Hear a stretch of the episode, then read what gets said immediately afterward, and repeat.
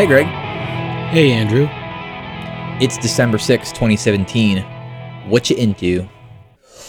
Well, I just started reading another uh, China Miéville book, Embassytown, which is um, a very hard sci-fi about. Um, well, the, the the plot structure is around um, this kind of planet that serves as an embassy to this very strange alien race that has a very strange language, and we humans are trying to communicate with them and facilitate trade with them.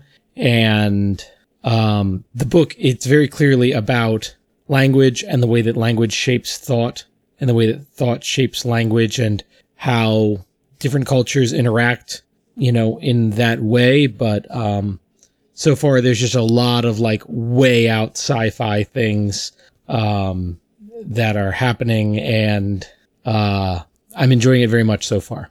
Cool. Like a sequel to Arrival or something. Yeah, actually, it does have a lot of DNA with Arrival in that same. Yeah, so I guess I would that that's a very good call out. Um, that if you like the kind of linguistic parts of Arrival and the kind of challenges of communicating with a different race, and also the the idea of that intersection between language and thought and how those two shape each other, you, you'd probably like this. I feel I'm still very much in the setup stages of the book. We haven't gotten into like the main action yet. So I'm not sure what's going to be like the, you know, kind of the, what drives the plot forward. It's just been like, this is the world. This is, these are the aliens. This is kind of, you know, your typical act one, getting you used to all the characters stuff. Um, but in order to communicate with the aliens, we figure out that we need to have two people who are basically psychically linked speaking uh simultaneous two different things simultaneously. Because the aliens have two vocal organs and speak through speak through each one simultaneously. So their words are written um you can't write them linearly linearly. They're written on the page like division equations. So you've got things you know on your uh, numerator line and then a line and then the denominator line. So you might have one of the ambassadors to this name, this uh, uh, this race whose name is Ezra, but Ezra is really two people, Ez and Ra, and Mm. it's it it's it's China Miéville, so it's weird, but uh, I like weird, so I'm enjoying it. That sounds cool. But I think we don't want to spend too much time on this because there's another thing I've been into this week after we talked pretty uh, extensively about Star Wars a few nights ago. Um, you made good on your threat to uh, talk me through the Star Wars expanded universe. And you loved every now- minute of it. Yes, I did. Um, and now it is has been my turn to make good on my threat to go through my pitch for rebuilding the Star Wars prequels. Uh, so I spent a lot of time kind of reviewing my old notes and double checking my my work and making sure this stuff lines up the way I want it to. So that's what we're going to do tonight. I'm going to walk you through how I would envision a better set of Star Wars prequels. Now, we kind of did this before with Name of the Wind, but I looked at that as more of a rebuild of kind of building on the concepts and maybe the general story structure of Name of the Wind. This is more of a complete teardown because there is nothing good about the prequel movies as we were given them. So this is basically me starting over. And you started out last, uh, our last Star Wars conversation talking about how, as a younger man, you discovered the Star Wars extended universe through your family and you have strong uh, emotional connections with that. So I would like to start by talking about how I got introduced to Star Wars and why I feel like the prequels cheated me out of the Star Wars universe that I that I loved. Um, I was introduced to Star Wars through a school chum named Chris Ziegler, uh, who lived uh, down the street from me back when we lived in Delaware. So all of this is happening sometime between like 1989 and 1993, let's say, somewhere in those realms. Um, Chris's dad loved Star Wars. Um, Chris's dad was, at least as I remember him, kind of your quintessential guy who was clearly a nerd in the 70s. Um, like they had an Atari and, you know, a lot of Star Star Wars stuff around the house, a lot of models of like World War II airplanes. um, so um, probably had a painted van at some point. Could be, but I was exposed to Star Wars through some old VHS tapes of what was probably the first VHS release of the movies. So in their original form, no special editions, no re- revised scenes, anything like that. And plus a lot of just like, you know, all the other Star Wars paraphernalia, Star Wars toys, like the weird, like, you know, children's book photo storybooks uh, from the movies. Um, and I came into Star Wars in a very much a pre-internet world. So everything you knew about what happened outside of the movies was all based on just like schoolyard rumor and speculation. Um, and my, you know, and you would, you heard like, oh no, remember, you know, the, the, the first Star Wars movie is really episode four. So there's going to be an episode one, two, and three, and it's all going to be all about Darth Vader. And, you know, this was before any, you know, there was any talk of actually making the prequels, but it's just so imagining that based on the information that we got in episodes four, five, and six, there was a much different picture in my head than what we got. And what we got was a thousand times worse. um, and I mean, I, I don't want to pick to death what was wrong with the prequel movies. Um, but I look at this exercise as a way of kind of making good on what a younger Greg wanted, what he saw when he, in his mind's eye, when he thought about Anakin Skywalker and Obi-Wan Kenobi fighting in the Clone Wars.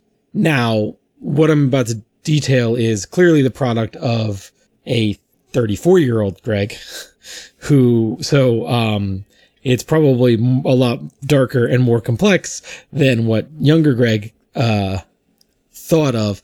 But I'm looking this at this as a, that was kind of my first goal going in was like start with the way I imagined it before the prequels came out and before I had access to, um, what was mapped out in the extended universe because you know, like you said, the extended universe didn't even really get going until the early 90s, at which point my concept of what Star Wars was and what Star Wars could become was pretty well locked in. Um, so that's why I'm doing this. And I think it's a good, you know, fun thought exercise. Um, I don't want to get too far into what was wrong with the prequels. Better, smarter men have done that, uh, ad nauseum. Um, I did set out with a list of kind of questions or weird things that um, were kind of in my head uh, going in. Um, uh, so things that you know don't really add up, and kind of things I wanted I wanted to answer in my version. And these are things that definitely weren't answered in in the original prequels. Um, so the first thing um, is and I know that, that the reality of this is because George Lucas didn't really plan on Darth Vader being Luke Skywalker's father until after episode four had come out and he decided to kind of, you know, expand on it. Just like nobody planned for Leia to be Luke's sister. And then they kind of started adjusting it. But I want to have some better in universe explanations for some things. Like, why did, um, the Emperor refer to Luke as, quote, Skywalker's son to Vader in Empire Strikes Back. Like if if Vader and Palpatine, if Palpatine knows that Vader is Anakin Skywalker and they both know that Luke is his son, that's a weird way to talk to each other, right? And there's a couple other little instances of that. Um, why was Obi-Wan Kenobi, who apparently, you know, was like best buds with Anakin Skywalker, why was he living like a mile away from Luke, but keeping it a secret about like, you know, that they had any kind of relationship. Um, why does Leia remember her mother, but Luke doesn't remember their mother? Um, also, the prequels do a shit, sh- shitty job of explaining this because she dies in childbirth, so neither one should remember. but Leia remembers their mother, and she says, I think it's in Return of the Jedi. She says she was very young when Leia was very young when Leia was very young when the mother died. Um, and, but the mother was very beautiful, kind, and sad. So like she clearly remembers this person, and why is that not addressed? Um, where did Palpatine come from? The prequels, uh, he was a senator and blah blah blah blah blah. Super boring. But the idea that he just shows up out of nowhere with a giant imperial fleet, and that fleet needs some explanation as well. You don't build all of that in just the 19 years between um, uh, Revenge of the Sith and New Hope. Uh, what were the Clone Wars? We hear about that, but the Clone Wars that I was given are garbage. It's just Jedi's fighting a bunch of half Boba Fett, half stormtroopers. That's boring as hell. And even, the, you know, the phrase Darth Vader killed your father. I want a better explanation for that than Obi-Wan just kind of shrugging it off like, well, we, from a certain point of view. Like, I feel like we can do better there. So those are some of the kind of the things I want to solve. Do you have anything to add before I before I continue in this fool's errand? Well, I you know I definitely agree with some of your stuff. I mean, I will say that uh, I'm a little softer on the prequels than you in general. Not that I'm like defending them because they are not good movies.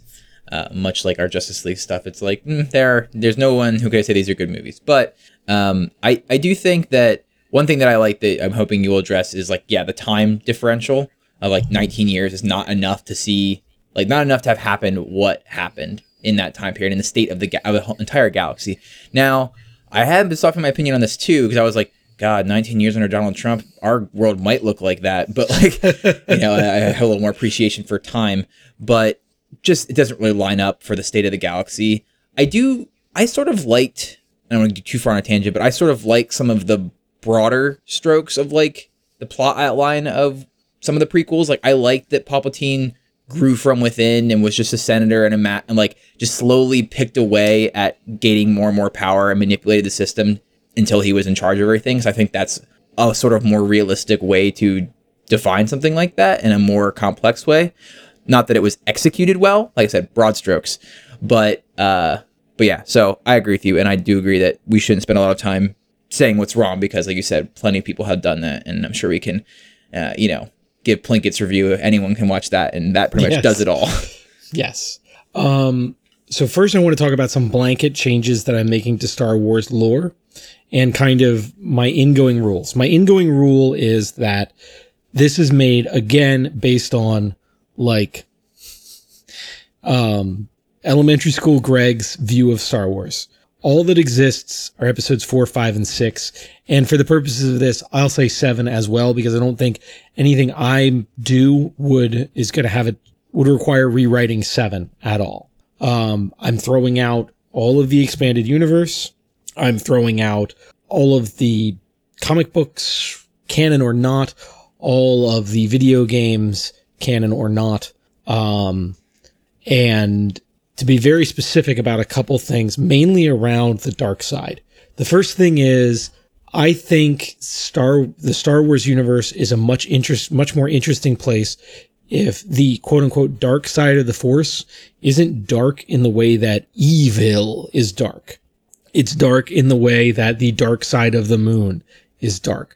The dark side of the Force is the side that is mysterious, unstudied, maybe a little dangerous, but not inherently evil.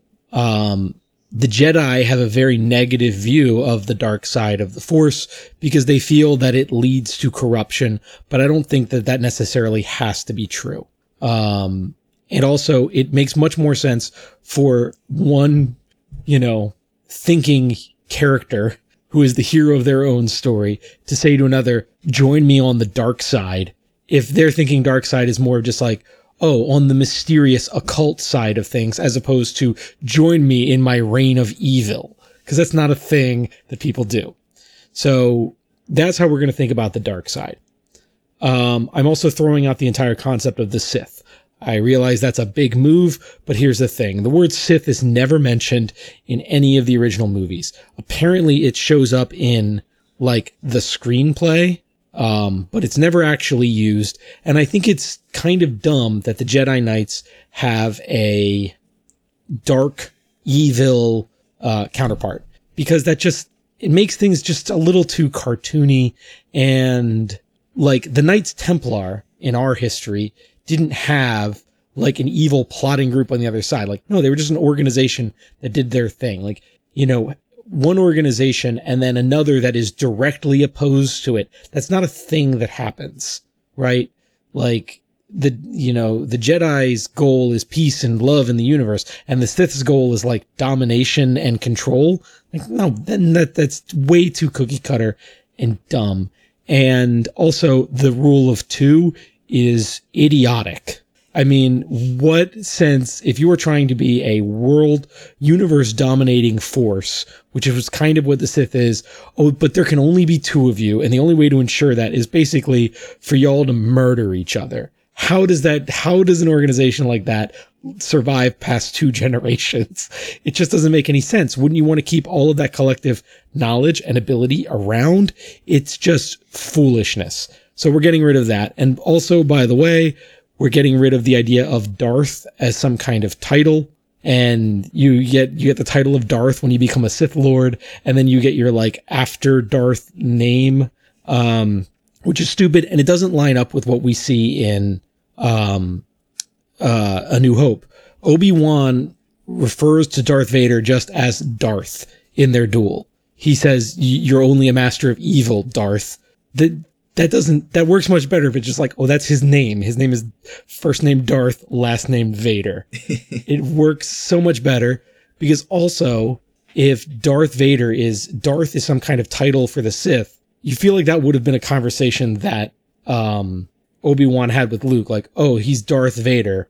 Darth by the way is means like lord in um in a, in a dead language and blah blah blah blah blah. And also if um Darth was a title, wouldn't all of the other Imperial soldiers refer to Darth Vader as Darth Vader? No, they call him Lord Vader, which is kind of implying that Vader just, it's just his name.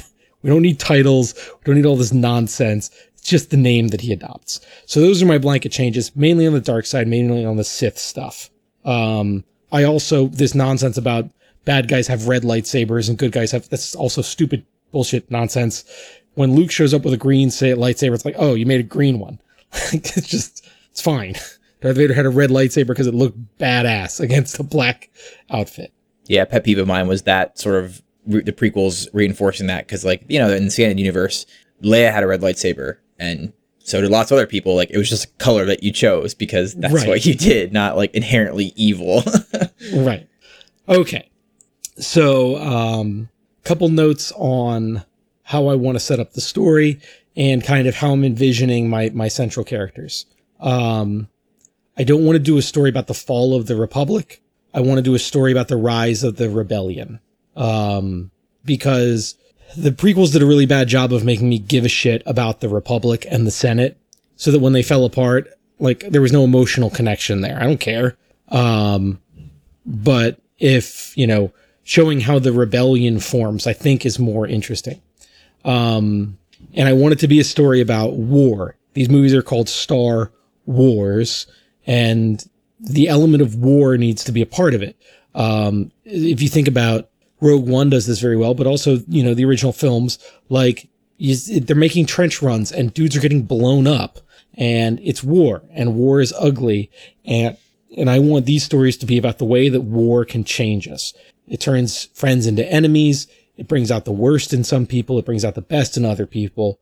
Um, but I still want to make it an ensemble piece like the original trilogy. This is another place where I think the, the, the current prequels went wrong was they kind of lost the idea of like, it's, you've got Han and Luke and Leia and Chewie and C3PO and R2D2 and they're all playing off each other and they're fun to watch together. Um, and then when you break them up, uh, in Empire, you're like, I need to get the band back together. Um, so I want to keep a focus on on uh, four core characters who you know kind of play off of each other, and they're a team. Um, not just a team that goes out and gets things done, but they're like their personalities interact and they're fun. So anyway, our four main characters are of course Obi-Wan Kenobi. Uh, if this was a D&D party, he'd be your wizard. He is um, he's not a fighter.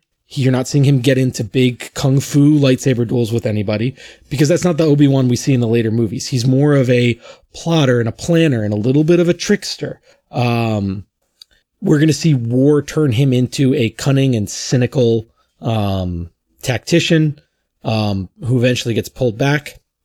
Now, the guy that everybody's supposed to care about, Anakin Skywalker.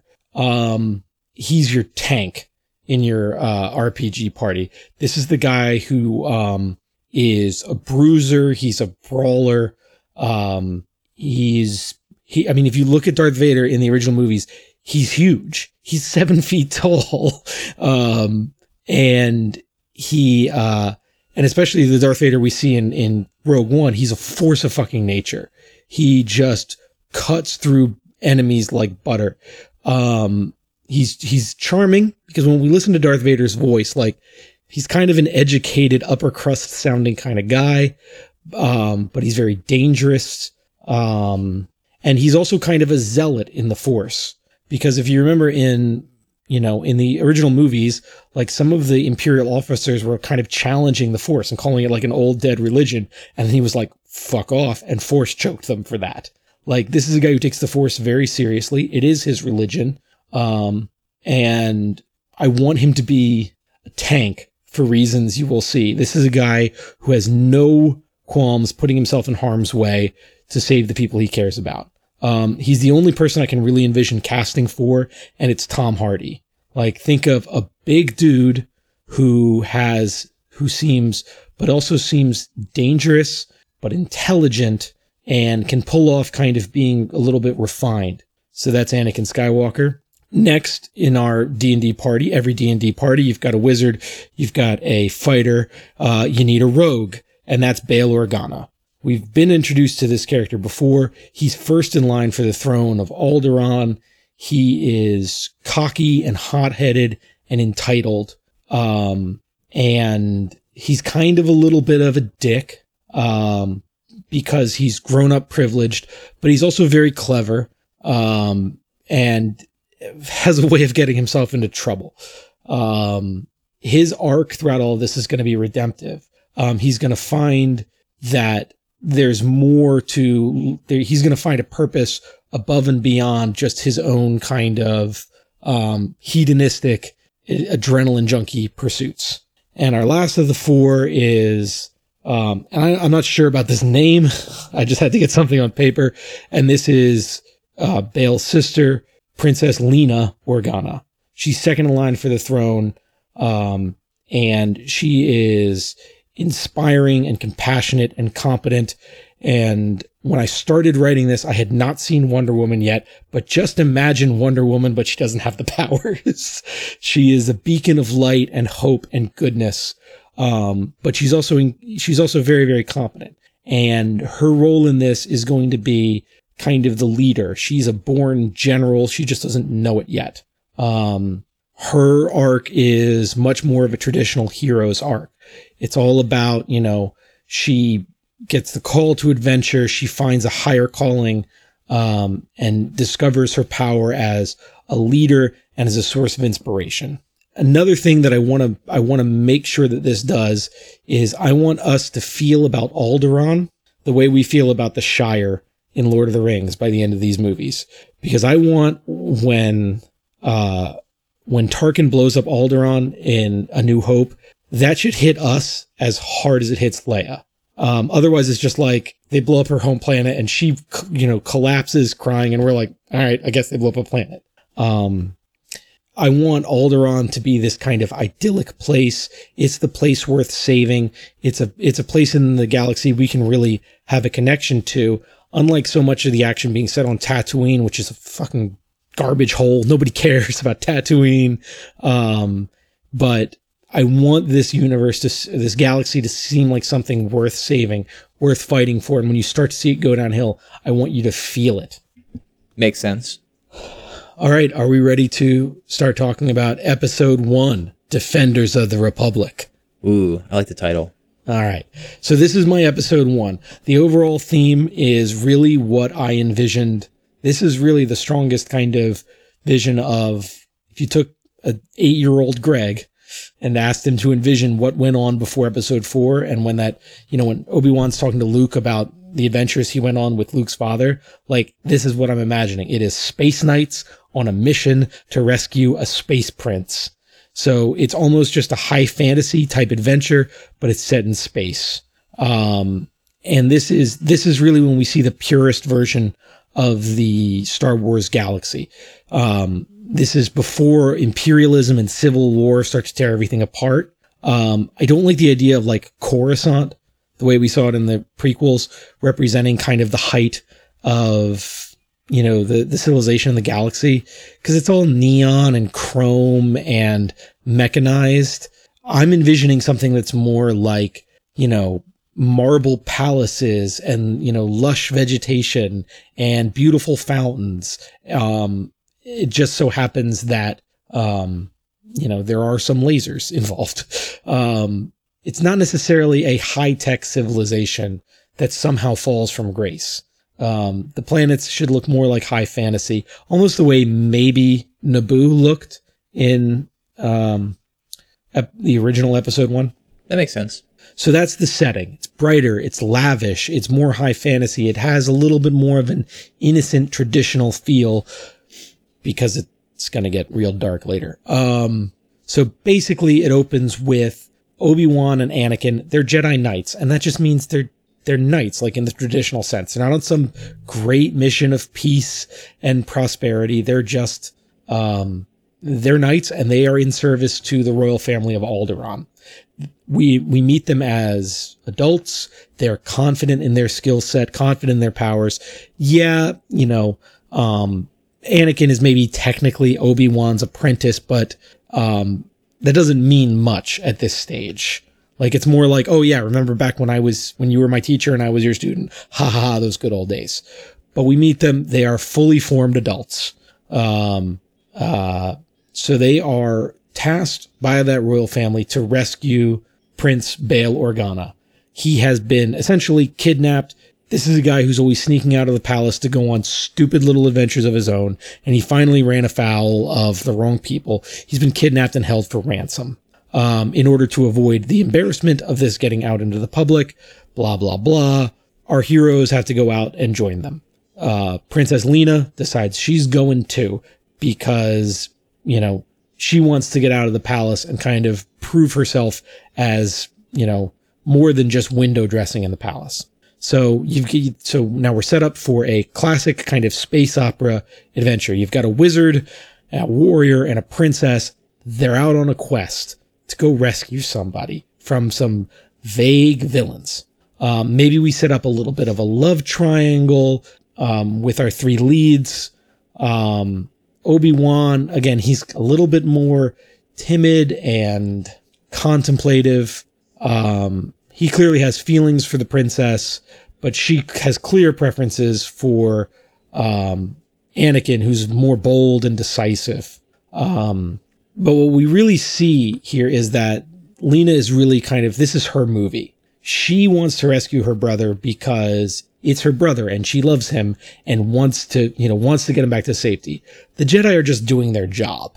Obviously, they don't want to see anybody get killed. They know there's consequences, but they're, they're just out there doing their duty. Um, and Obi-Wan, you know, because he's the more wizardly, scholarly type, he's a little bit more passive, a little bit more easily distracted by some such ruin or, or whatever that, you know, oh, it's from an earlier time and oh, they were so much more elegant back then. Cause like we saw in episode four, he's always talking about the past as a more, a more civilized time. He's a little bit, you know, a little bit of a weirdo that way. Um, but Anakin's very brash and reckless and always running off and getting himself into trouble because he has no regard for his own safety. So she's going to kind of balance them, lead them, um, keep them focused. So we finally rescue Bail. Um, and we get introduced to this character. We get our scoundrel. Um, he's, you know, he's, he's got this carefree nature because he's never had to live with any consequences. Um, it's all just a big adventure for him. Um, he's a little bit of that you know, um, uh, rakish buffoon that, you know, you could imagine a Nathan Fillion or Ryan Reynolds playing. Um, who are they rescuing him from? Uh, I'm, I'm guessing initially they rescue him just from some like bandits, but then in the process they find out the bandits are working for a bigger bad. Um, and we find out that this big bad is a, is actually a dark Jedi, um, who I haven't bothered to name. Doesn't matter. Um, and this is in- instantly interesting to, uh, Obi-Wan and Vader because Obi-Wan is fascinated by the idea of, you know, just learning more about a dark Jedi. Vader's like, well, that's something I can murder, um, with good reason. Um, so they're like, oh no, we're going after this guy now. And the other two are like, sure, fine. Um, so we learn more about our big bad. We know that he is serving someone called Palpatine. We don't, he's not an emperor. He's just basically, again, to use the high fantasy metaphor, he's just some dark wizard off in a tower somewhere, but we have to fight the Black Knight before we can fight the wizard. We find out that Palpatine is a force user, um, who uses the quote unquote dark side. He's very, very powerful and his main powers are around, you know, Jedi and force users can have kind of visions of the future, right? We've seen that they always have, you know, uh, prophetic visions and the emperor was always talking about, you know, I have foreseen it, um, in the, in the movies. So, but this Palpatine, you know, mysterious Palpatine figure has powers of kind of foresight and prescience that is way off the charts.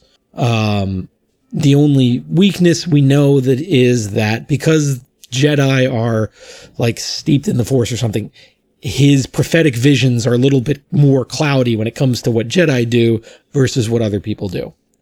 Um, they're somehow kind of shielded from his prescience. I'm borrowing this ideal idea from Dune, by the way. Um, so we finally get to our big confrontation with the big bad in some cool, evil looking ruins somewhere on, maybe it's Alderaan that all this is happening. Maybe it's some other planet. Who cares? Um, some cool ruins.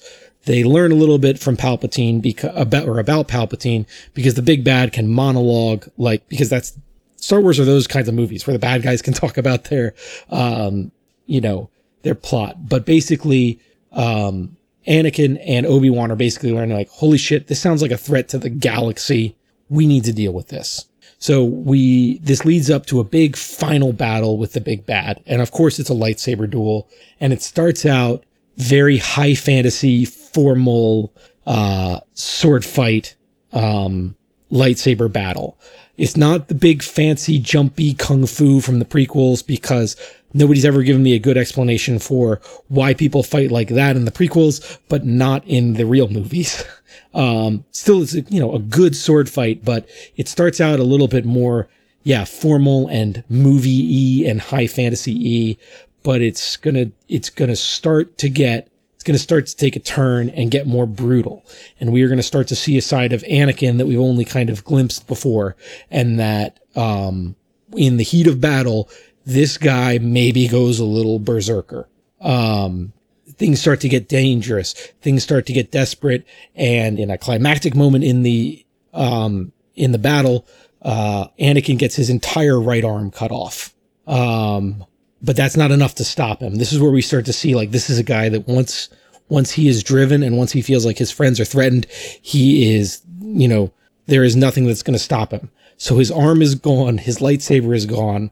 Um, so he takes his left hand and he just starts choking the big bad just with his bare hand. They're both disarmed. Uh, and he's just choking him out. Uh, so Anakin, and he's, he's surprisingly calm in this moment, but in kind of a scary way. Like this isn't a, you know, we realize that maybe this isn't berserker rage. This is maybe just who this guy is. So he's crushing the big bad's windpipe and he's trying to interrogate him and he's just saying, where is Palpatine? Where is Palpatine? Where is Palpatine? The big bad looks up at him, grins cryptically, says he's everywhere, then croaks. So now, of course, we've rescued everybody. We've learned what we can about the threats of the galaxy. We've escalated the stakes, and now there's this Palpatine wizard that we have to find. Um, and we'll jump ahead. We'll do a big, like, kind of fancy uh, star wipe the way that Star Wars always does. To weeks later, when when the loose ends have been tied up, we see Anakin. He's now got a fully cybernetic right arm. He's marrying the princess um, in in in Alder on Alderaan. Um, but we do see a conversation between her and Obi Wan. Um, and Obi Wan has got to be just like you know because again we've we've had our love triangle, and Obi Wan clearly uh, got the raw end of the deal. Um, so this is a painful conversation for him. He's never revealed his feelings, um, but she tells him that of course she loves Anakin, um, but was a little bit freaked out by what she saw in that last battle. Like that was a side of him that she's really worried about, but she's hoping that now that they're, you know, now that they have a life together, that's going to calm him down. So that's the end of episode one. Thoughts? So I like it. First reactions, I don't love the love triangle idea. I just think it's one of those things that like we don't need to see again. Mm-hmm. And I also that was sort of one thing that I liked about the prequels was I liked Obi-Wan and Padme's sort of relationships It was just very much like we are a guy and a girl who have mutual respect for one another. We care about another person. But we don't have to have sparks or anything like that. Like not every mixed gender, you know what I mean? Like not every mixed gender. I mean, I, I see what it does for you in your story and that's that's fine, but I feel like maybe if it's not necessary to the whole plot line. Now I'm not haven't seen episodes 2 and 3 yet, so maybe it's more critical. So maybe we can get there. But It is, it is going to become um, more of a critical thing um, Okay. because um, it's going to help you understand slash wonder about Obi Wan's motives when we come to the the big climax. gotcha. So that's a little bit of a tease. Gotcha. Uh, I do agree with you about the lightsaber combat. I think that for me, I thought that where it's sort of a spectrum of A New Hope being the lamest of lightsaber battles, up to sections of Attack of the Clones or Revenge of the Sith with you know Yoda and Sidious Ugh. fighting, you know, like just like CGI craziness nonsense. I think for me that sweet spot was actually in the Phantom Menace. That the fight scene with Qui Gon, Obi Wan, and Darth Maul wasn't too over flippy and over CGI and like the right amount of like these are Jedi Knights at their prime fighting another bad dude. And like to me that was like where I think lightsaber combat Yeah. should have like peaked. Because that's I a agree. really cool scene. If you just if, I, if you just cut that part of the movie, I just want to watch that over and over again. Yeah. That so, and the that's song's sweet. I'm kind of with you there there too. Like it's like it should look impressive and maybe a little bit more impressive than what we saw in um the later movies. And maybe you could say, well, like, yeah, Darth Vader doesn't have the skills he did back then just because he hasn't needed them in a long time. But also I don't feel like my version of Anakin Skywalker would let his skills get rusty. It's also sort of Um, like it does he need it because he just like relies more on force powers and just the fact that he can just like through mechanical means and strength just be like I don't I only need to hit you once and you're pretty much done, you know. So, but yeah, but yeah, I I agree with that. and you know if you know he's using it he's been using it ever since the jedi purge um he's been using it against just dudes with blasters like you know does is it even a skill he really thinks he needs to keep up but anyway let's move on to episode two. I do want to say one more thing. Oh god okay um this is my thought more in general as we are thinking because i'm trying to think of i was reading you know people getting ready for last jedi and everything and i was reading some comments on an article doesn't matter which article it was but people were talking about what is star wars and what's the point of star wars and what's you know and it was funny because everyone was kind of saying something different but then someone put it really well that like star wars is all of our cultural myths distilled down and pushed into one thing which is kind of how i view it so i would maybe argue for pirates to be uh instead of bandits i mean same thing i okay guess but perfect yes i would i would gladly take space pirates because you got you know because you got a little bit of everything, a little bit of samurai and a little bit of civil war and a little bit you know just a little bit of everything in there. So I just think we should just shove as much in there as possible. all right deal we'll change bandits to pirates Space. Pirates. All right. So this is episode two, the Clone Wars. We had to get there, um, but I have a much different concept of what a Clone War is. Um, so this is the start of the Galactic Civil War and the re- and the revelation for us for the first stage of Palpatine's plan. So episode two opens uh, on a gal- galactic scale crisis. So all of a sudden, without warning, all across the galaxy, m- militaries are beginning to turn on their civilian populations. Um, almost overnight, 13 planets and systems have basically surrendered to their military in these sudden, unexplained coups. So we as the audience, in every case, we see each one of these coups, someone in the military, maybe they're already a general, maybe they walk up behind the general and shoot them and take command. We see, um, the leader of the coup and they all look a little similar to each other. So Alderaan, which as we heard in episode four, is peaceful. They have no weapons. They have no military of their own. Um, so they're kind of immune from this kind of all of these coups that are kind of seemingly coordinated and going on across the galaxy. Um, but they quickly hear about it, um, that all of these militaries have turned on their populations, but now all of these, you know, these militaries that, you know, kind of staged coups on their respective planets or systems or whatever are now seeming to start to ally with each other. Um, and so then a message is broadcast to everyone else in the galaxy. And we see a hooded figure seated on a throne, flanked by those 13 nearly identical military leaders, all from different uh, armies within the Republic. All those, you know, all the everyone involved in the insurrection. Um, and we realize that Palpatine has infiltrated the, the militaries with clones. Clones, uh, 13 clones of himself. This must have started years ago, giving them time to rise through the ranks and develop some kind of, you know, backstory. Um, but this is a plan that has been in motion for years, um, involving one incredibly powerful psychic force user and 13 clones that are all psychically linked, staging 13 simultaneous coups across the galaxy and simultaneously organizing 13 of the strongest militaries in the galaxy into one. Behold your new emperor. He is everywhere with 13 perfectly loyal, perfectly coordinated generals.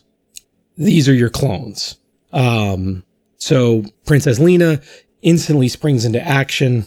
Um, holy shit, this is that Palpatine guy we heard about. Um, and she's going to organize whatever militaries are left that aren't under Palpatine's control because now the galaxy is going to war. Um, and now we see more Jedi coming out of the woodwork. You know, most planets have, or most, you know, kind of ruling governments have a couple Jedi at their disposal. You know, now they're being called into action together. Um, I don't like the idea of like a hundred Jedi running into battle all together, but I also don't like the idea of like it's just Obi-Wan and Anakin. Um, and the MacGuffin in the plot is the planet Coruscant. Um, this is where the most advanced armada and the most advanced technology in the galaxy is concentrated. So Palpatine's got a pretty big armada at his hands, you know, kind of jerry rigged from these other militaries. Um, uh, and they're all under his control. But in, unless he gets to Coruscant and really gets his hands on the big things, I don't know, like star destroyers, um, there's still a chance that, you know, his kind of insurrection can be put down. Um, but if he takes Coruscant, the entire balance of power is going to shift. So we're going to see lots of big space battles with new Jedi and lots of cool alien races coming in to, you know, try and stop this growing threat and to stop them from reaching Coruscant. Um, Anakin especially um, is doing his best to, you know, eliminate all 13 of the clone generals because that's really one of the keys there is that they can be much co- more coordinated than any military because they're all like cyclic, psychically linked. They're basically the same person. Um, so we're going to be hunting them down and fighting them. And, um, uh, we're going to focus in on Anakin versus the 13th general. This is, you know, the galaxy hangs in the balance. This is the last one. The emperors, the the insurrectionist troops are in Coruscant space, and Coruscant is just on the edge of falling to the Empire. Um, and you find Anakin, he's carved his way through a ship full of bad guys, you know, just shrugging off wounds left and right, um, making his way to the final boss. Um, and he finally corners the uh, the 13th clone general the final clone general, and he traps himself and the general in an airlock. Uh, his lightsaber is, you know, lost because this guy doesn't give a shit. He just focused his focused on his goal. Um, he's they're fighting hand to hand in an airlock as Anakin, um, again entirely driven, uh, no regard for his own safety. He punches the airlock control. The air is draining out of this room, uh, and he's just basically holding holding the general in place so that he can die in the airlock. Um, the general dies. Obi Wan catches up just in time to save Anakin's life. He barely survives, but get this, he's never going to breathe on his own again. Aha. So even though they managed to take out the 13th general, they don't save Coruscant. Um, Palpatine now has access to the biggest shipyards in the galaxy. He has access to the center of trade and technology. Um, he is now truly the emperor, just as he foresaw in his Force visions. So we see a shot that kind of echoes the end of Empire Strikes Back. Um, we see our heroes looking out of a big space window onto a fleet of superstar destroyers just ascending up out of Coruscant's atmosphere um, as our heroes escape in a shuttle. Um, and now we have our star wipe cut to later. Um, Obi Wan and Anakin and Bail are completely despondent. The bad guys have won. He has all of the power now. Um, and the galaxy has also seen this defeat and who is going to stand, who's going to stand up against them now. Like the galaxy's last best hope, you know, Lina Organa and the, and the Jedi Knights have failed. They're disgraced. Um, you know, more and more systems are just joining the empire out of, you know, by choice as opposed to, you know, by force.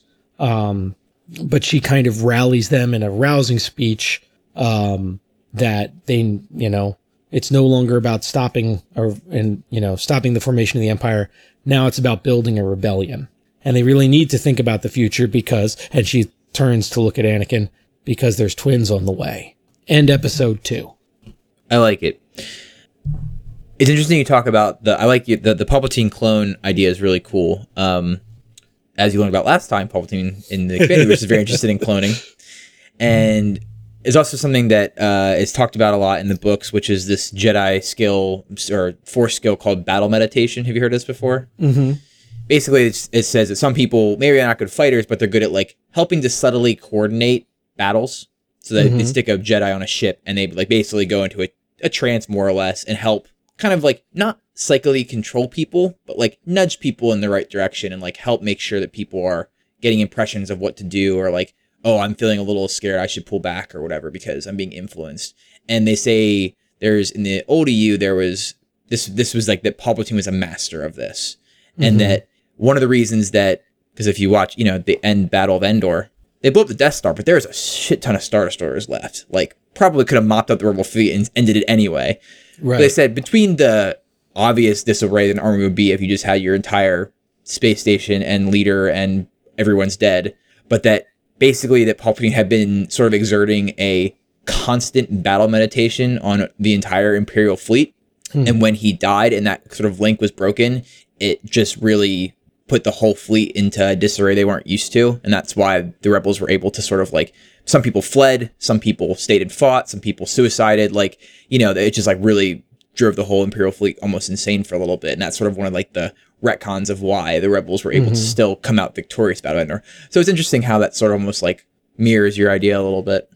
Yeah, I I wanted to get away from the idea of a clone army Mhm. because the idea that okay, so if cloning technology exists and the technology to create an army of clones, which means you've also got accelerated aging and some way to like program all these guys, why did that technology completely disappear? Right. that that just doesn't that's that's crazy to think of that in the 20 to 30 years that pass between um these two movies that you're going to have um that kind of technology because it's not just like oh somebody came up with a slightly faster engine for a ship like oh maybe that technology gets lost but the kind of technology where you can create millions of of adult clones ready to do your bidding, like people are going to protect that technology. It's going to be fine.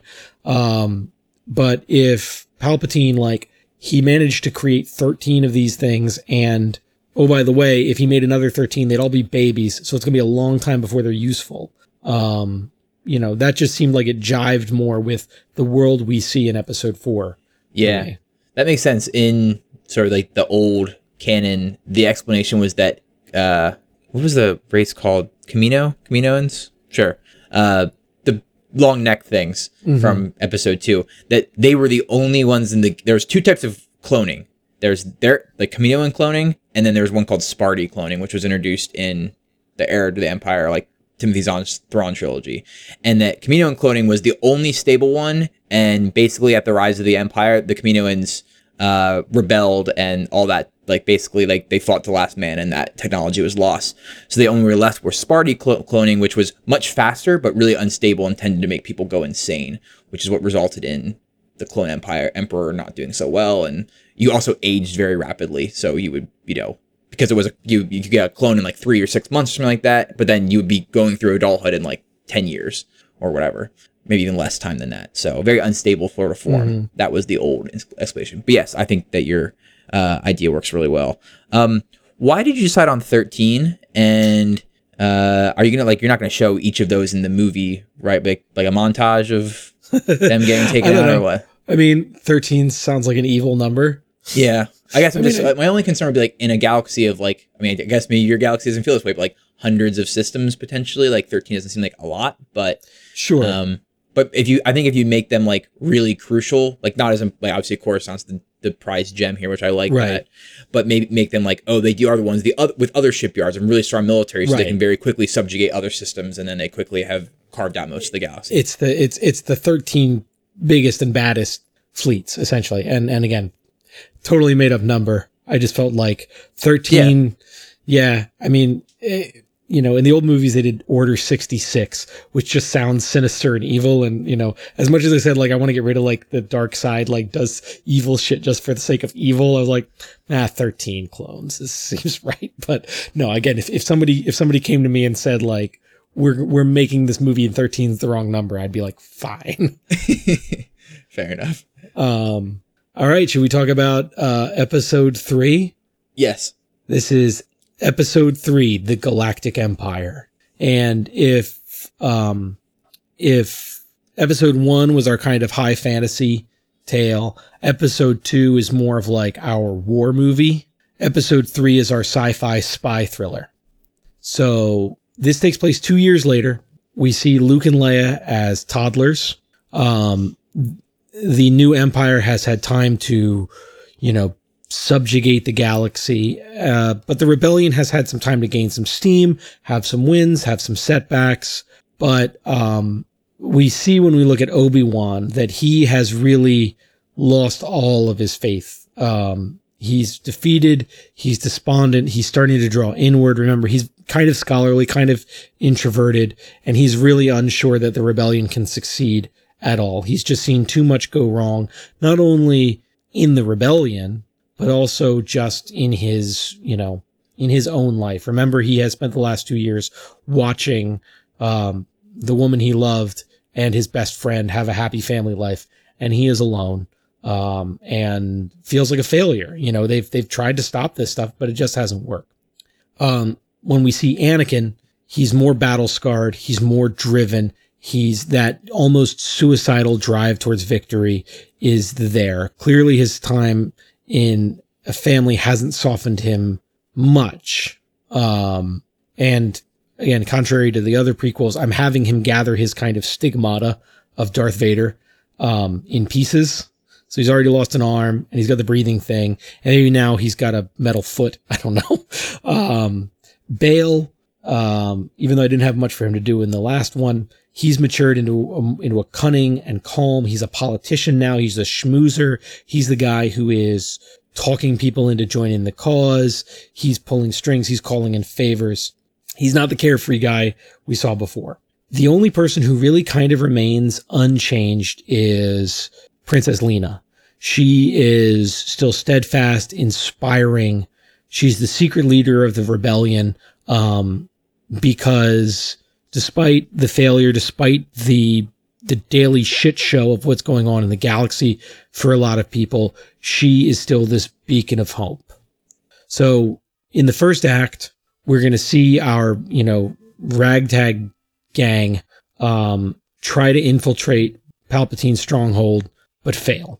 Um, Palpatine is too well prepared. He's surrounded by, you know, by powerful guards, and he just he has that uncanny ability to just kind of see what's going to happen next. So Obi-Wan cooks up a plan. The only hope that Obi-Wan sees of getting close to somebody who is so well guarded, um, so much of a master strategist, and a guy who can kind of see the future under most circumstances, um, is they need to install a sleeper agent as close to Palpatine as they can. Um, just the same way that Palpatine infiltrated those galactic militaries with his own sleeper agents. And since ever since Anakin killed the big bad back in episode one, Palpatine has needed a right hand man, uh, ideally someone with force powers and maybe Jedi training. Does that sound like anyone we know? Maybe. so of course Anakin volunteers for this. Um, but Obi-Wan makes clear in order to, for the for the ruse to work because remember Palpatine has significant telepathic abilities. Anakin has to he can't be Anakin Skywalker. If Palpatine reaches into his mind and sees a hint of betrayal, the whole thing's gone. And not only does this plan no longer work, but the rebellion loses its strongest, um, you know, it, it, its most powerful fighter, essentially. Um, so they're going to have to come up with a new personality for Anakin and he and and and Anakin is going to have to completely submerge his old personality. This new personality is named Darth Vader. Um, so Obi-Wan is going to use his force powers to help Anakin sever all of his ties to his existing life and install essentially a trigger to wake Anakin up at the right moment so that he can then essentially assassinate the Emperor from within. So Lena knows that there's only one thing that could pull Anakin out of this kind of uh, deep, deep, deep Jedi mind trick, um, and you know, take him out of the Darth Vader persona and bring back the Anakin persona, and that is the sight of his son Luke. So the plan is we're going to do a super duper Jedi mind trick on Anakin to, mm, you know, create the Darth Vader persona. And then at just the right moment, we're going to use Luke as a trigger in order to um, snap him out of it so he can assassinate the Emperor. So now we have a tearful goodbye between Anakin and his children and his wife, knowing that it will be decades, could be decades, before he sees them again, if at all. But this is a guy who has never been one to put himself first. He has always, you know, done the suicidal charge into battle for something that he knows is right, something that he knows is going to protect the ones he loves. So he makes that sacrifice. He sacrifices his family and his entire personality in order to save the galaxy from the Emperor. So this is the big, this is the climactic scene. This is the ultimate Jedi mind trick. And keep in mind, we know that Obi-Wan is jealous of Anakin's family. So even though this sounds like a good plan, we're wondering exactly what Obi-Wan's motives are here. This is kind of convenient for him. So this is the this is the climactic scene. So Obi-Wan's using the Jedi mind trick. He's wiping out his best friend's memories of his wife and children and family, the only bright things in his life, and he is using his powers to take those things away from his best friend. So I've kind of scripted out this this how this scene's going to go. So Obi-Wan says, Your name is Darth Vader, the man who killed Anakin Skywalker, and you live to serve the Empire. And he does the little hand wave. And then Anakin repeats that back. And we see, we can see on his face and we can see in his eyes that just like those troopers outside the cantina, he believes it. Obi-Wan says, You serve the Empire because the rebels took your family from you, waves his hand now we cut back to Anakin's face, really tight zoom on his face, on his eyes. And he says, I live to serve the Empire because the rebels took my family from me. We zoom out. We see that he is, as he's, as we see him saying this, he is kneeling in front of the Emperor who laughs wickedly. Now we have seen that Anakin Skywalker is no more and he the emperor emperor has accepted him as uh as his right hand man, and somehow we've also worked in the fake death of Anakin Skywalker here. Um, the emperor doesn't think he's getting, you know, a corrupted Anakin Skywalker. He thinks he's just getting this dark Jedi named Darth Vader. Fast forward to a couple months later. Um, now we see Darth Vader, not Anakin Skywalker, but Darth Vader. He's not in his full, you know, you know, evil space wizard garb that we see him in episode four, but he's definitely more transitioned. He's got the cape, he's got the, you know, maybe part of the mask. Um, but he is just tearing through a rebel base, just like we saw him at the end of Rogue One. Just an absolute force of nature. Um, and, and not according to plan. Obi-Wan and Lena and the kids happen to be at this base. This is not the way things were supposed to go, but they're at least keeping a couple steps ahead of him so that he's not seeing them and he's not maybe accidentally getting triggered by Luke a little too early. Um, Obi-Wan peels off from the group because he's going to try to slow Vader down.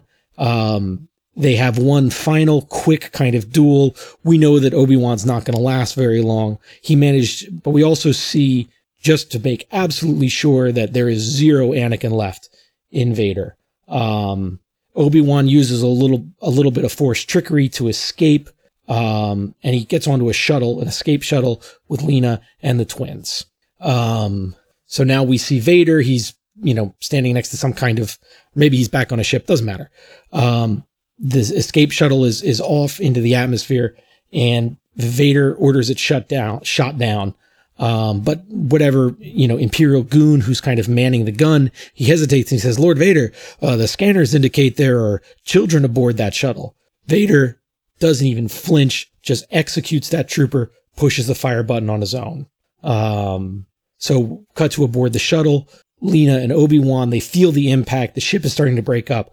Obi-Wan has completely lost it at this point. His plan is falling apart. There is no hope. Uh, the, he has literally created a monster. Um, his whole plan of, oh, we'll keep the kids in hiding and, you know, they won't find them and it'll be fine and it's all going to work. That's all falling apart. He's losing it. Um, but Lena, she's, she's our, our beacon of hope. She pulls him together and assures him that the plan is still going to work. Once Vader sees Luke, he'll be Anakin again. Um, Obi-Wan, you know, complete pessimist at this point. He says, but well, but he'll find you. You're the princess of Alderaan. You're the leader of the rebellion. He's going to find you. She turns and looks at him. He says, he, but he won't find you. She shoves Luke into his arms, shoves them both into an escape pod, and sets the coordinates for the furthest, most obscure backwater planet she can find, Tatooine through the glass on the escape pod. He's he has no idea what's going on anymore. He thought he was the brilliant tactician. He's got nothing. And he says, you know, but how will I know when it's time? How will I know when it's time to, you know, activate the rest of the plant? She says, don't worry. I'll send you a signal. Um, the, sh- the shuttle's about to leave. The countdown is, is reaching the final moments. He's in tears. He's panicked. He's a Jedi. He's not a parent. He can't, he can't you know, he can't manage this kid. He's just some scholarly nerd. He's not a spy. He can't uh, be a sp- speaker agent. What's the signal? And she looks back at him and says, You're my only hope. Two pods leave the shuttle. It, is, it, it explodes. One pod heads to Alderaan. One heads to Tatooine. So now we're in our final, our final kind of denouement scene. Lena and Leia arrive on Alderaan. She tells Bail that they have to pretend that Luke and Obi-Wan were killed. Uh, their plan depends on the galaxy forgetting about Luke Skywalker entirely. Obi-Wan arrives on Tatooine completely despondent. He's got this crying two-year-old with him who's confused and panicked.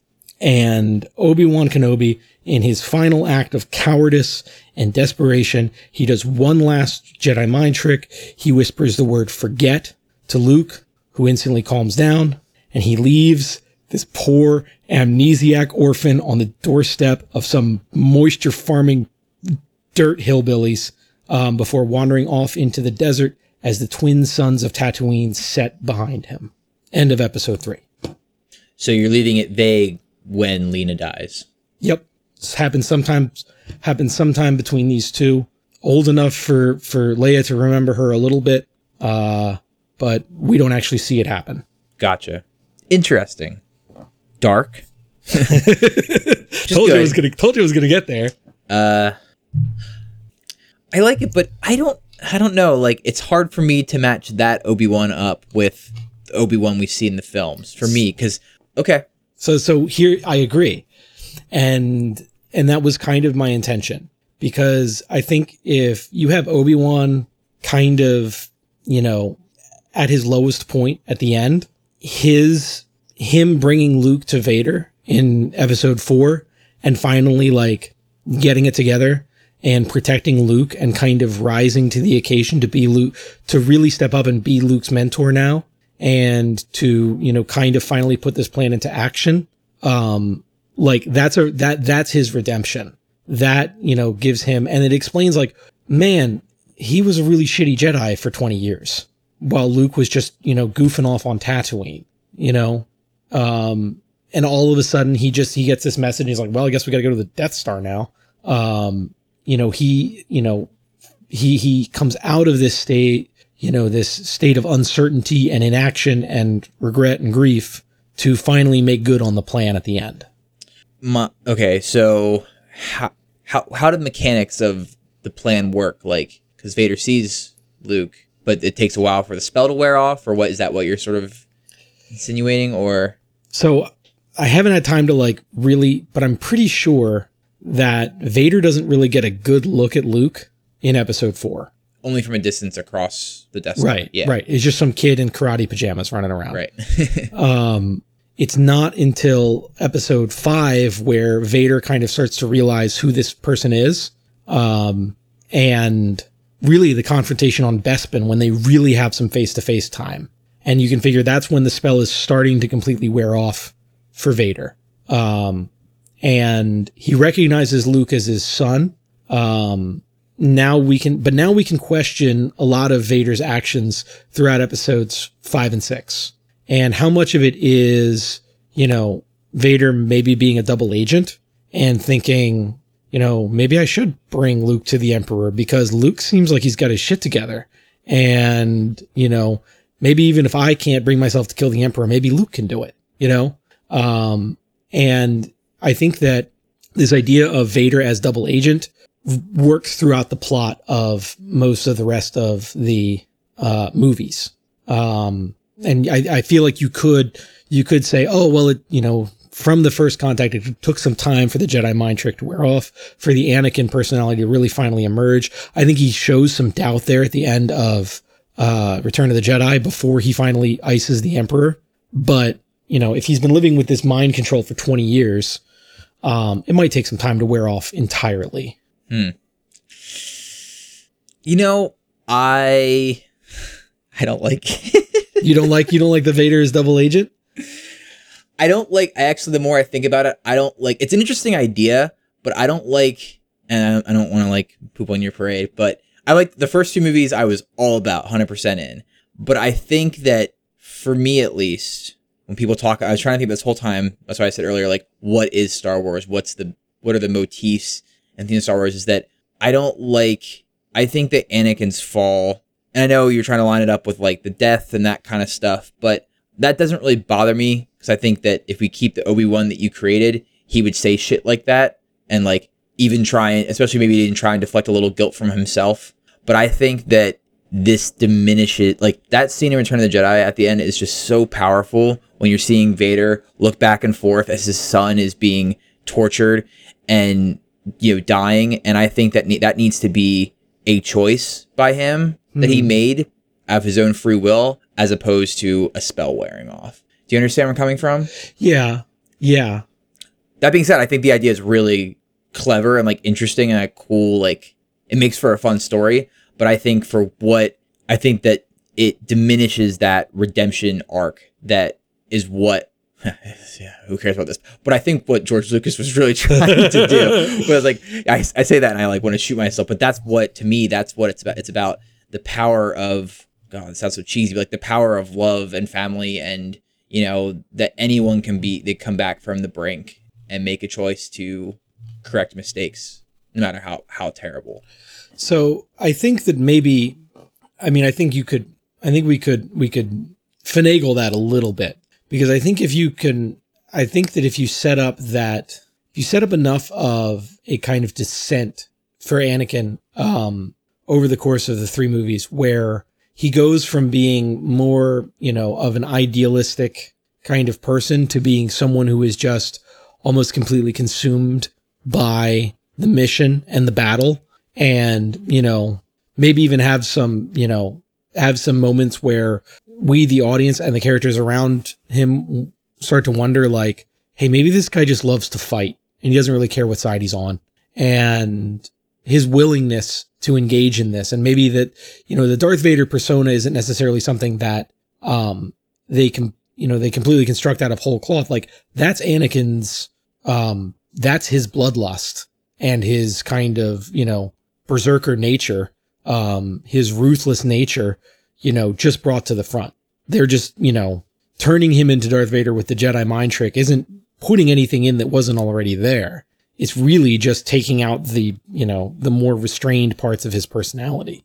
Um, so, you know, so that when the time comes, you know, maybe he kind of likes being Darth Vader better because it's the power and the control that he always wanted.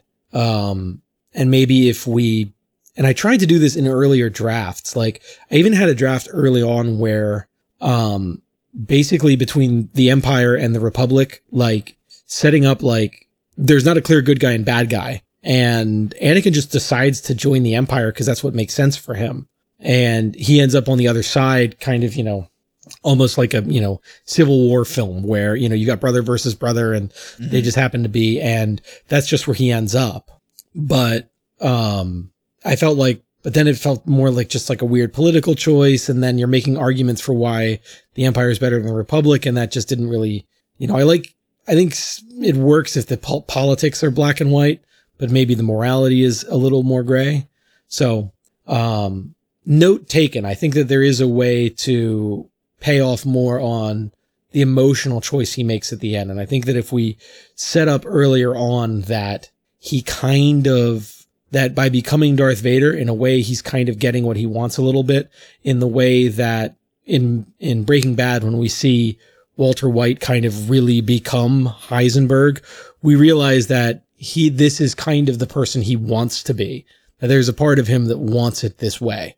And I think that, um, we can kind of set that up a little bit more. Yeah, I think that there's something. I think somewhere in that, you know, in the in the third movie, there's a way to adjust it so, and maybe not even necessarily cut this the whole spell different persona thing, but just do something there because I think that, I think by the time we get to at least episode five, like maybe like maybe maybe the spell works and he sees Luke and snaps out of it, but doesn't. We can't go back and change those movies, so you have to uh, you have to make it finagle in a certain way where like to me, the Vader we see in episode six hates himself. Yes. And I think Darth Vader should hate himself. And that's one yes. thing I think that even though it was executed terribly, the idea that like he is just he hates his body, he hates his life, he hates what he's done, and that's what drives him to this rage and you know the berserker rage that you're talking about. And I think that, like I said, that's what builds up to that you know, when when Luke and Vader are, are on Endor and he's picking him up and he says, you know, it's too late for me, son. Like that is that's a crushing line, right? And yeah. like it should be crushing and makes that choice, you know. So yeah, and I I I think there's something there to be done. I think the the build up to what your ideas are making like the first, you know, all the characters and you know the the scheme, the Clone Wars. I think all that's great. I think something with the transition from Anakin to Vader would would be reworked, and I think I think it'd be I think it'd be perfect then. Literally perfect. Literally. Not a not a not a shred not a of thing it. Wrong. not, not a thing wrong. No. I do realize there are some plot holes that I have not resolved. I'm, I thank you for not pointing them out and making me defend them live on the mic. Um, no, I, I think that's a good point. I think that I think you're exactly right that we don't want to cheapen the journey he goes on, uh, Vader goes on in episodes um, five and six. Um, my goal would be to add context to the journey that he mm-hmm. goes on so that um, we can kind of see where he's at. Um, you know, the end goal would be that by that the prequels would you could watch the prequels and you could go back and watch episodes four, five, and six in a completely different light. Right. Or maybe not in a completely different light, but like you could understand why a character did this or you know, it it adds more emotional weight to a scene. Um, you know that like Obi Wan realizing that the best thing he ever did was to was to get Luke onto the Death Star. You know, like um, you know, in that moment when he basically like surrenders his life to Darth Vader, it's less because oh, it's because now I want to be a Force ghost because that's going to make me more powerful. It's more like this is a tired old man, mission complete. Yeah. Um, that's always one of the things that stands out as like, why did he do that? Like even when even if you were just watching the fourth movie by yourself with no context or anything else in 1977, I'd have been like, why did that guy just let them guy kill him? Like it doesn't make any sense. Like right. he says I'll become more powerful, but like all right, well, being like an intangible ghost isn't that powerful. Like, yeah, but really not. You just like show up and remind remind Luke about the Force. Like that's not that helpful. Right. uh, yeah, so I think giving more giving more build up and context to a couple of those things, I think was definitely because yeah. I think I think in my in my description, I, I I think I did a I think I focused more on the physical transformation that he goes through and making that a more gradual physical transformation yeah. into the Darth Vader we know, but I don't think I did a, a good job of surfacing his emotional transformation. Um, how it maybe seems like in that in this in this draft, like it all happens during the mind trick scene. But I think that you know, I think that just needs to be the final tipping point. Um, and maybe make it so it's not so like maybe the mechanic you use is like if you don't believe it, the Emperor will see you coming but don't have it be based on seeing Luke. Have it be more based on like a certain amount of time.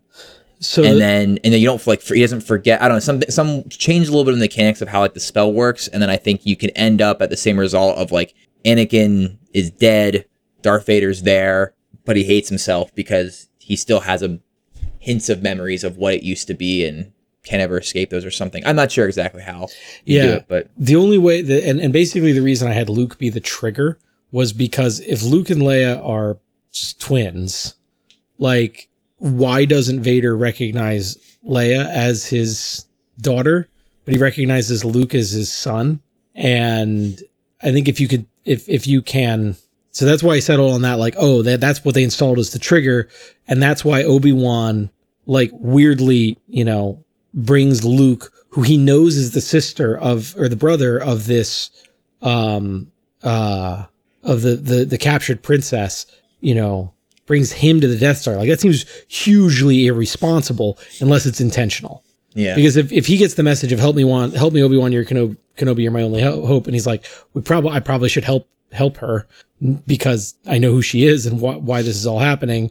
Maybe it's not a good idea to put her and Luke in the same place. Um, why not just hire some mercenaries? You know, Jedi mind trick some you know some guys from the cantina to go rescue her, but he brings Luke intentionally. And I think if he has the motive of, if I can get Luke in front of Vader, it'll activate the plan. Um, that kind of explains that choice a little more. But wouldn't the plan, and I hope this isn't one of the plot holes that I'm not supposed to point out, uh-huh. but wouldn't the plan of showing him there, like, he, you know, Darth Vader snaps out of it. He's Anakin Skywalker again, but he's still not with the Emperor. So but I guess he has a whole Death Star at his control, so yeah, well, changes this shit and, a little bit. And you have to figure like Obi Wan figures like I don't, you know, I don't know how every single beat of this is going to work out. Yeah, you know, but this is my only opportunity. This is my opportunity yeah. to, to to you know to to try and activate Anakin again. Um, maybe he'll be close enough to the Emperor. Maybe he won't. Maybe it won't matter. Um, also, he's then he's on the planet killing space stations. Oh, probably fine, but yeah. So just trying to connect a few dots without doing the connecting every dot the way the original prequels did. Like I right. notice how C3PO is not in this movie. yeah. Jabba the Hutt's cousin doesn't show up. Bran um, Solo doesn't make an appearance. no, you're right. And I think that, you know, it's, you know, people have in the oldie, you know, there's retcons for every little thing that doesn't quite make sense. You know, like oh, Leia's not remembering her birth mother; she's remembering her adopted you know, mother, her adopted mother, or whatever. You know, and it's like that's kind of like that defeats the purpose for them even talking about it. But but yeah, so I get what you're going for. I uh, I just don't want to. I don't want to um pull. Like I said, don't want to pull away from or or diminish that transition from Darth Vader to redemption at the end.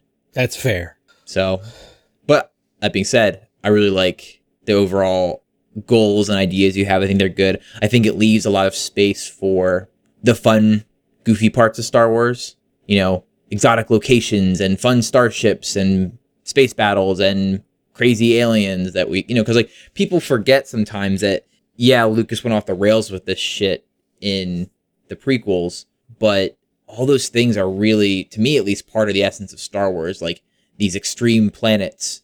And like, yeah, they're a little singular. Like this is the desert planet, and you could spice that up a little bit more, hopefully.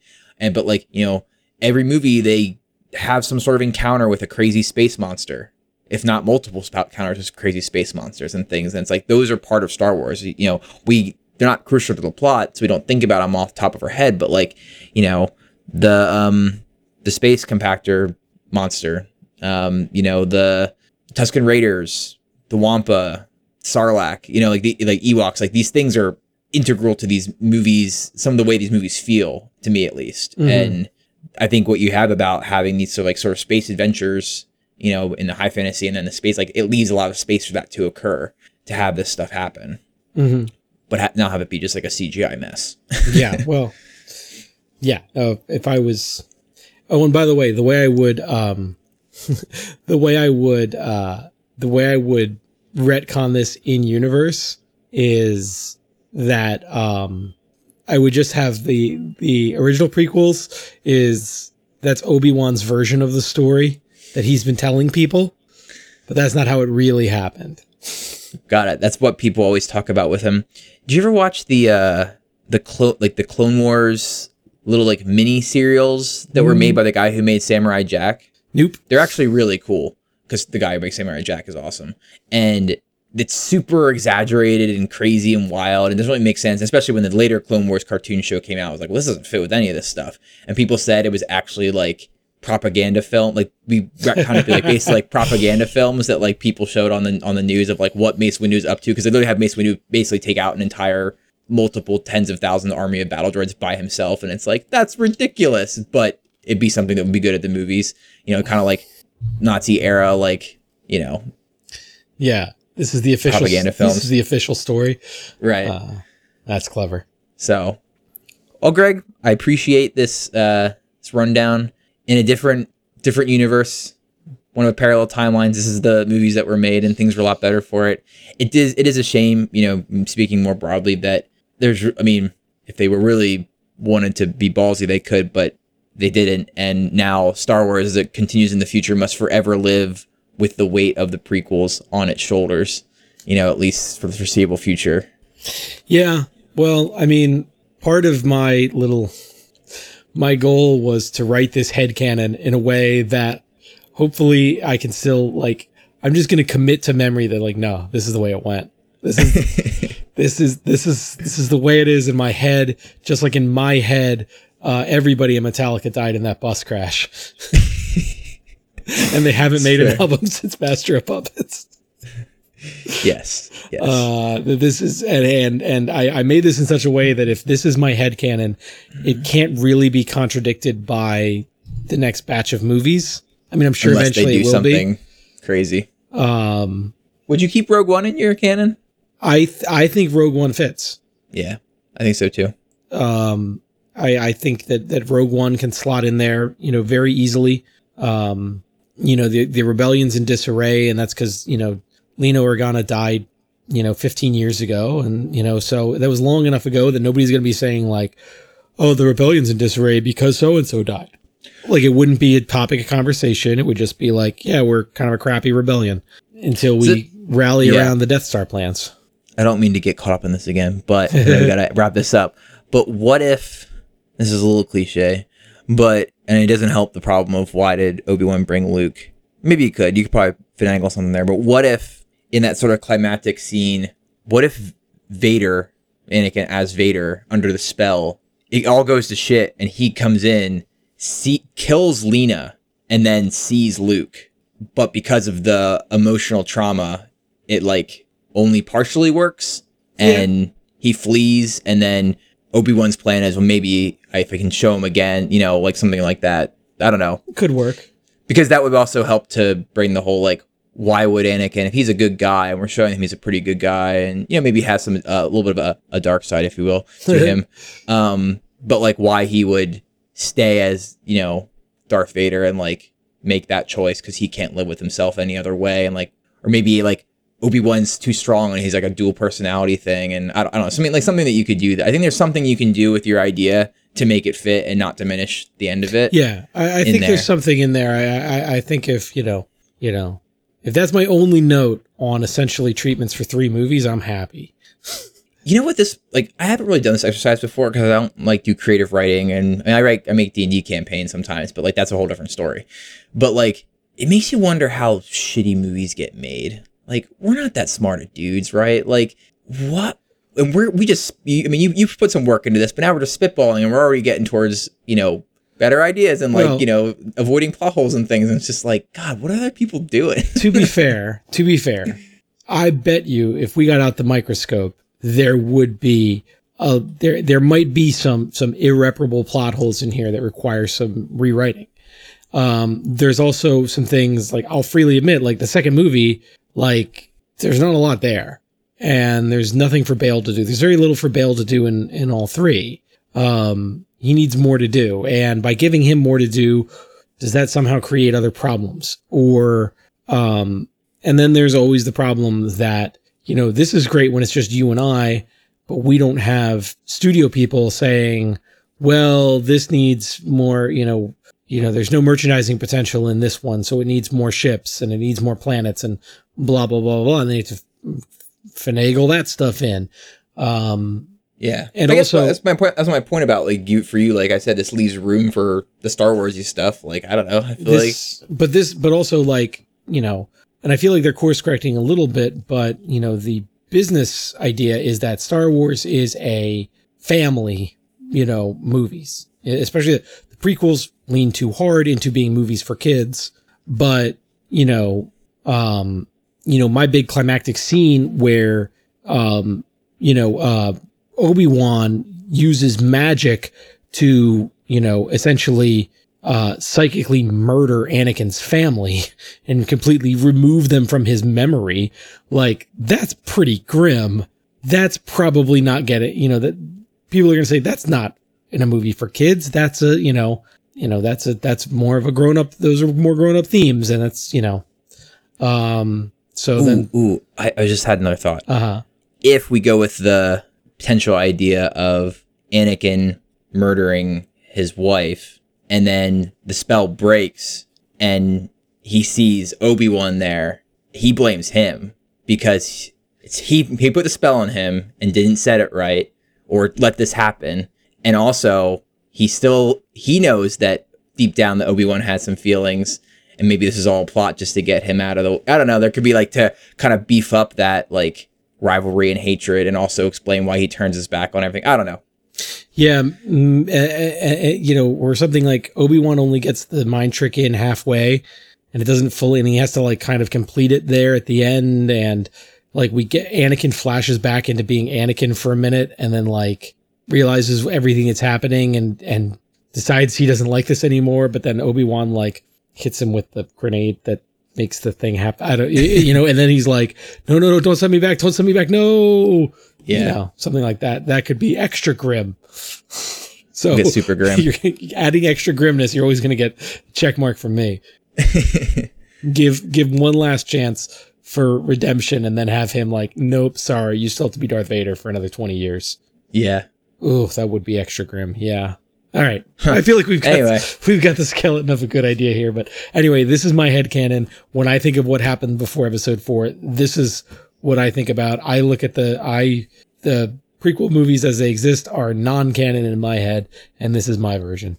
I like it, and hopefully we'll have some listeners write in with some ideas and, and critiques, and maybe they have some own own headcanons of their own, and be be fun to uh, like you know collate a bunch of different uh you know or collect a bunch of different Star Wars prequel ideas Yeah. and lay them out and And, see what sticks. and while we're at it, I please don't point out plot holes. I know there's going to be plot holes. Look, I, I I write these things like a half an hour at a time.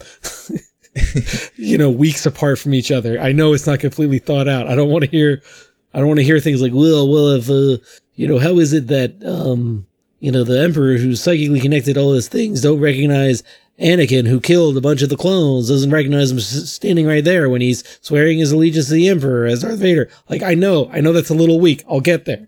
I don't want to hear about it from you. I mean, all I gotta say is you guys shouldn't do that, but Greg would totally do it to you, so you should do that. all right, guy. Well, I think that wraps it up for us this week, huh? Yep, and we get to see Star Wars soon. Oh man, yeah, we're nine days away. Do you have your tickets? No, I MoviePass life, man. I can't buy tickets ahead of time. Oh right, yeah. I just gotta go on the fly. it overlaps with the uh, with um, Karen's family's uh, Christmas party weekend, so I have to kind of uh, I have to do some logistical uh, planning to figure out how I'm going to see this movie. But uh, I'm going to see this movie so that you and I can record reactions to it and get them posted in a reasonable amount of time um, but also because I really want to see this movie and don't want to hear about the plot on Facebook the next day. fair, very fair. All right, guy. Have a good week. You too.